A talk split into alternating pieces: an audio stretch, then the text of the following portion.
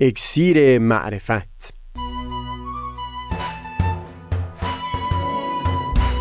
مروری بر مزامین کتاب ایقان این گفتار نقشی نو جوشش عشق. از تا همامه ازلی در شور و تغنیست گوش قلب را از سروش او بی بحر مکن. از تا همامه ازلی در شور و تغنیست گوش قلب را از سروش او بی بحر مکن. گوش قلب را از سروش او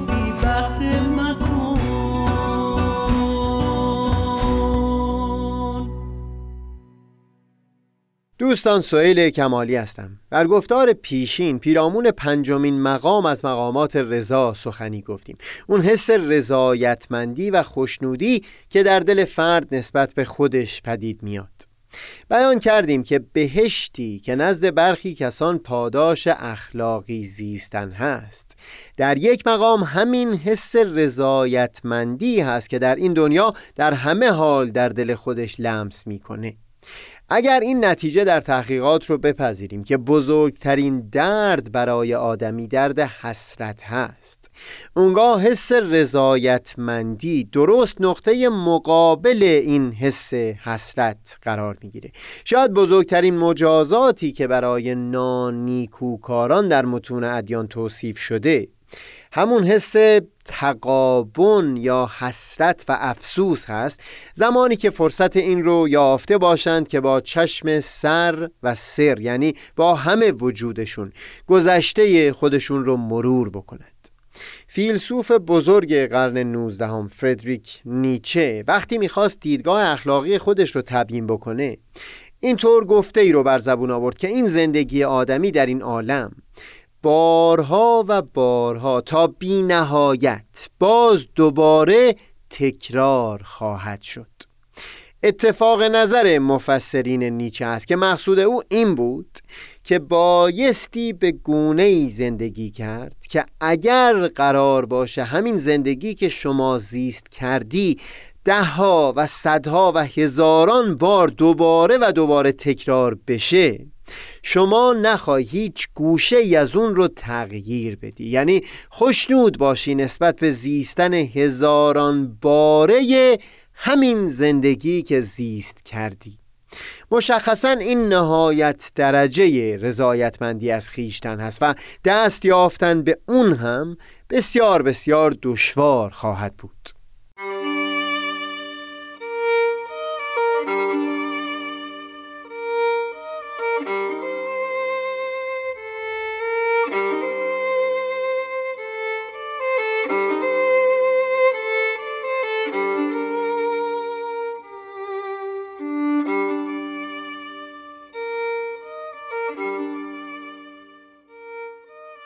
هم در گفتار قبلی و هم در آغاز این گفتار در خصوص اون حس رضایتمندی بیان کردیم که از اثر زیستن اخلاقی در دل فرد پدید میاد.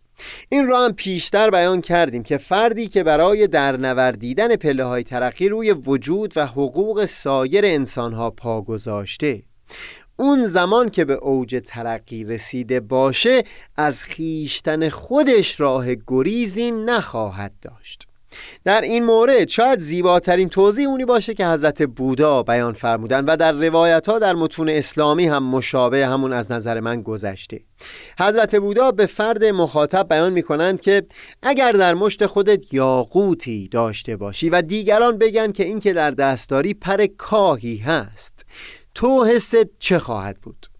پاسخ داد خب بگن من خودم که اطمینان دارم که یاقوت هست به او فرمودن خب اگر در دستت پر کاهی باشه و دیگران به تو بگن که یاقوت در مشت تو هست این زمان چه حسی خواهی داشت؟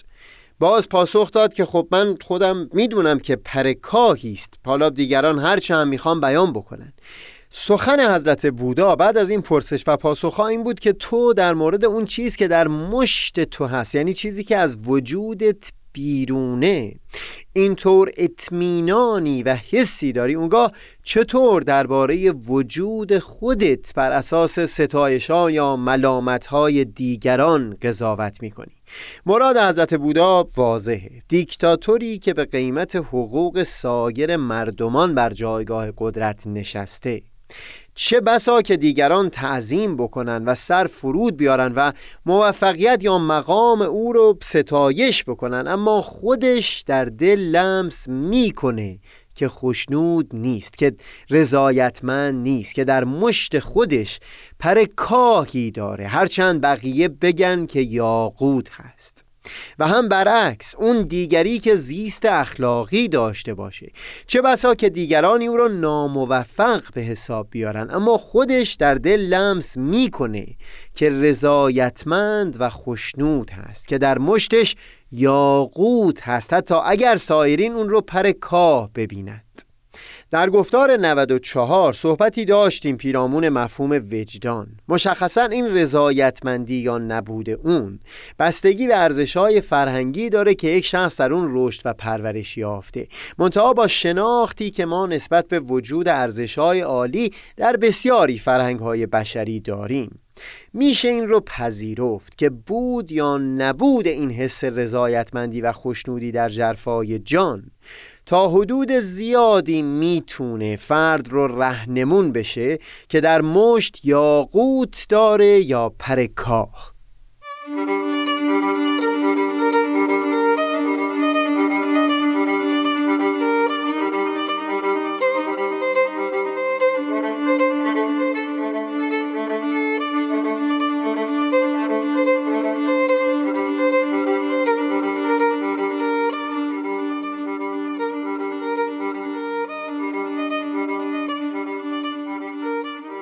در سنت اسلامی از احادیثی که از زبان پروردگار نقل شده اصطلاحا به عنوان حدیث قدسی تعبیر شده.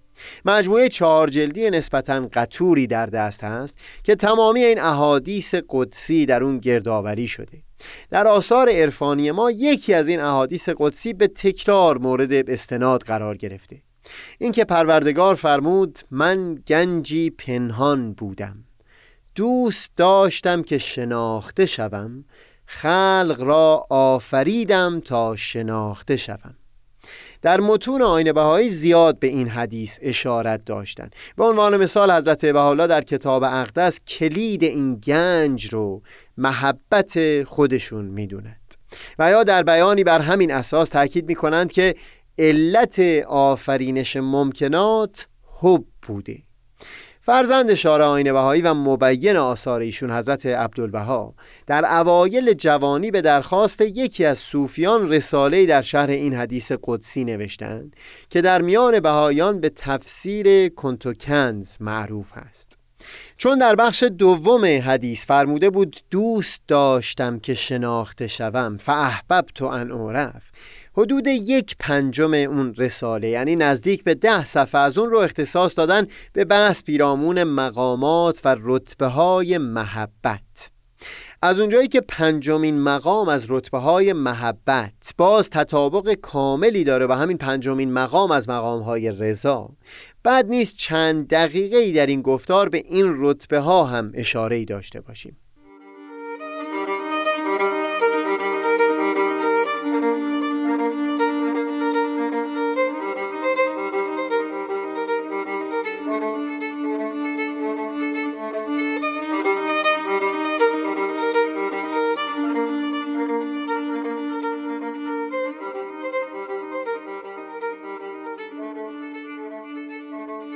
بگذارید پیش از اینکه بیانات حضرت عبدالبها درباره رتبه های محبت را آغاز بکنم سخنی بیان بکنم در خصوص دیدگاه ارسطو نسبت به پروردگار که می‌تونه تعریف محبت و عشق رو از اساس واضح بکنه به خصوص در بیان حضرت عبدالبها. در بحث علیت و رابطه بین علت و معلول ارسطو چهار نوع علت رو بحث می‌کرد. تفصیل در این باره و وارسی این چهار نوع در علم مدرن رو منوط می‌کنیم به برنامه دیگری که اختصاص به گفتگوهای فلسفی داشته باشه. اما ارسطو بیانش این بود که برای هر معلولی چهار علت رو میشه تصور کرد. به عنوان مثال این صندلی یک علت فائلی داره و اون نجاری است که این میز رو به این شکل درآورده. یک علت مادی داره و اون عبارت از چوبی هست که این صندلی از اون ساخته شده. یک علت سوری داره و اون صورتی است که به این چوب داده شده چون ممکن بود که از همین ماده دهها و صدها چیز دیگه بجز صندلی پدید می آمد اما این صورت به او داده شده که اون رو تبدیل به صندلی کرده. و در نهایت علت قایی هست که قایت و هدفی باشه برای ساختن این صندلی و اون عبارت از نشستن هست. دست کم در اون متونی که از ارسطو به جا مونده و به دست ما رسیده ارسطو وجود پروردگار رو نه به عنوان علت فائلی یعنی نه به عنوان خالق و آفریدگار هستی بلکه به عنوان قایت و هدفی برای جهان هستی توصیف می‌کنه. بگذارید این مطلب بسیار ظریف رو قدری بیشتر تفصیل بدیم.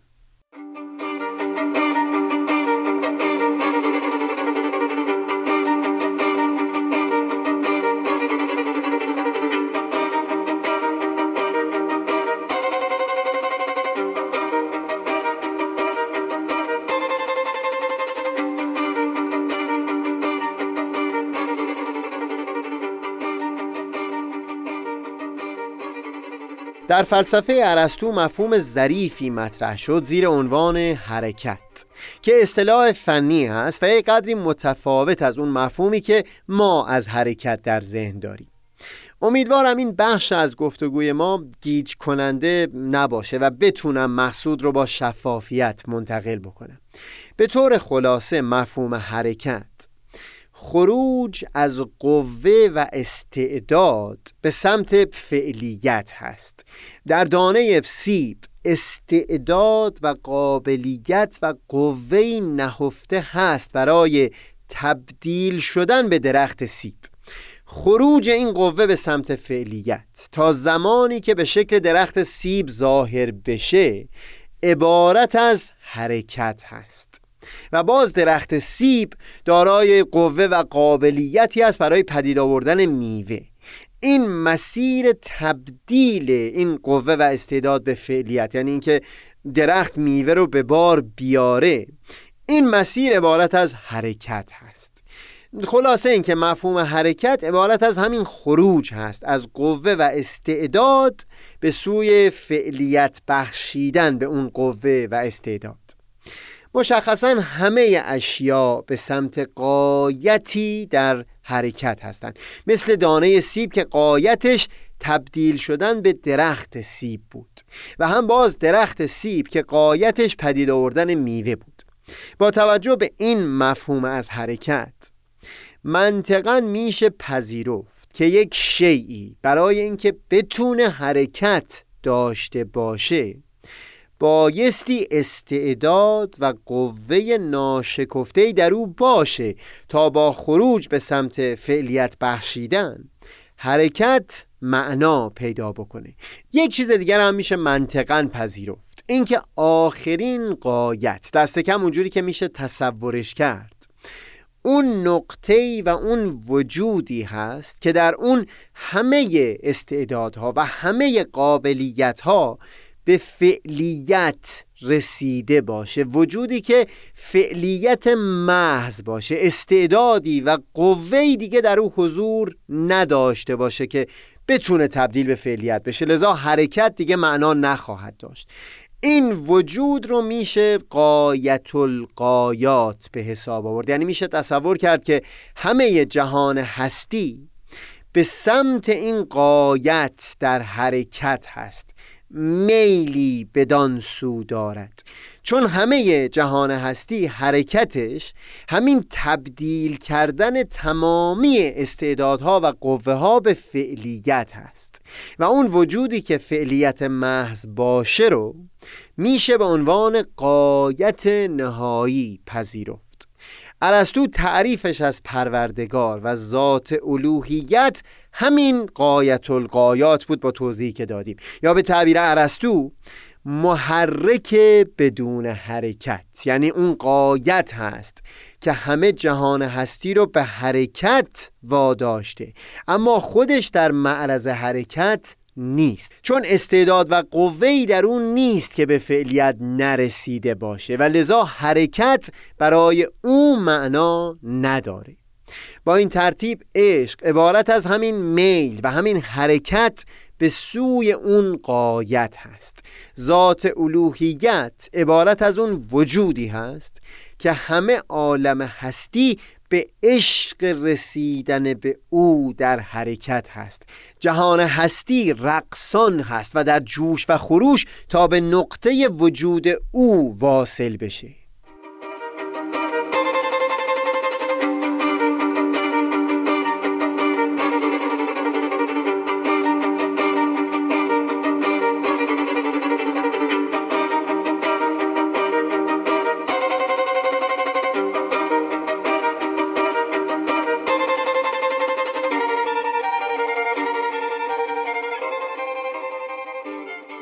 این رو برای آشنایان به اصطلاحات فنی فلسفه بیان بکنم و سخنم رو پی بگیرم که در اصطلاح از اون قوه و استعداد با عنوان ماده تعبیر می کنند و از اون فعلیت با عنوان صورت.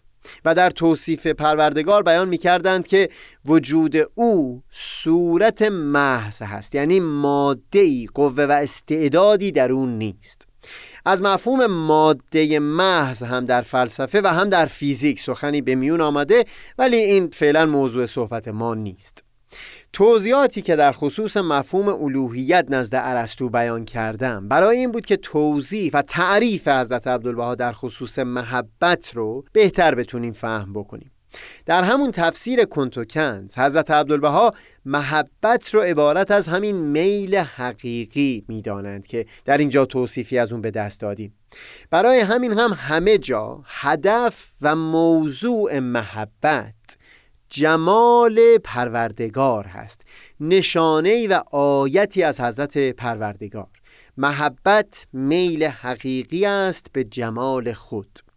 در رتبه اول محبت عبارت از میل حقیقی ذات پروردگار نسبت به خودش هست بدون هیچ واسطه در رتبه دوم التفات و محبت ذات الوهیت هست به خودش منتها در آینه های وجود کائنات و مشاهده عکس خودش در این آینه ها رتبه سوم اون رتبه هست که عاشقان جمال اهدیت رخسار اون ماه رو در برکه ها به نظاره می نشیند.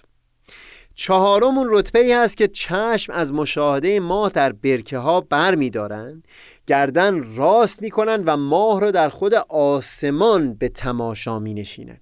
کمان که در داستان حضرت ابراهیم در درجه های پایینتر معرفت سجده بر ستارگان و ماه و آفتاب رو پذیرفت و همراه شد. اما در نهایت عالی ترین درجه معرفت رو توجه به آفریدگار ستاره و ماه و آفتاب دونست. بی هیچ واسطه پنجمین رتبه محبت. میل روحانی عاشقان جمال اهدیت است به جمال خود در نفس خود. بیان می کنند که این رتبه خبری و حکایتی از اون اولین رتبه داره که ذات الوهیت به خودش عشق میورزید. بگذارید این رتبه پنجم از محبت رو در ابتدای گفتار بعد با تفصیل بیشتری وارسی بکنیم. منم آفتاب بینش و دریای دانش. منم آفتاب دریای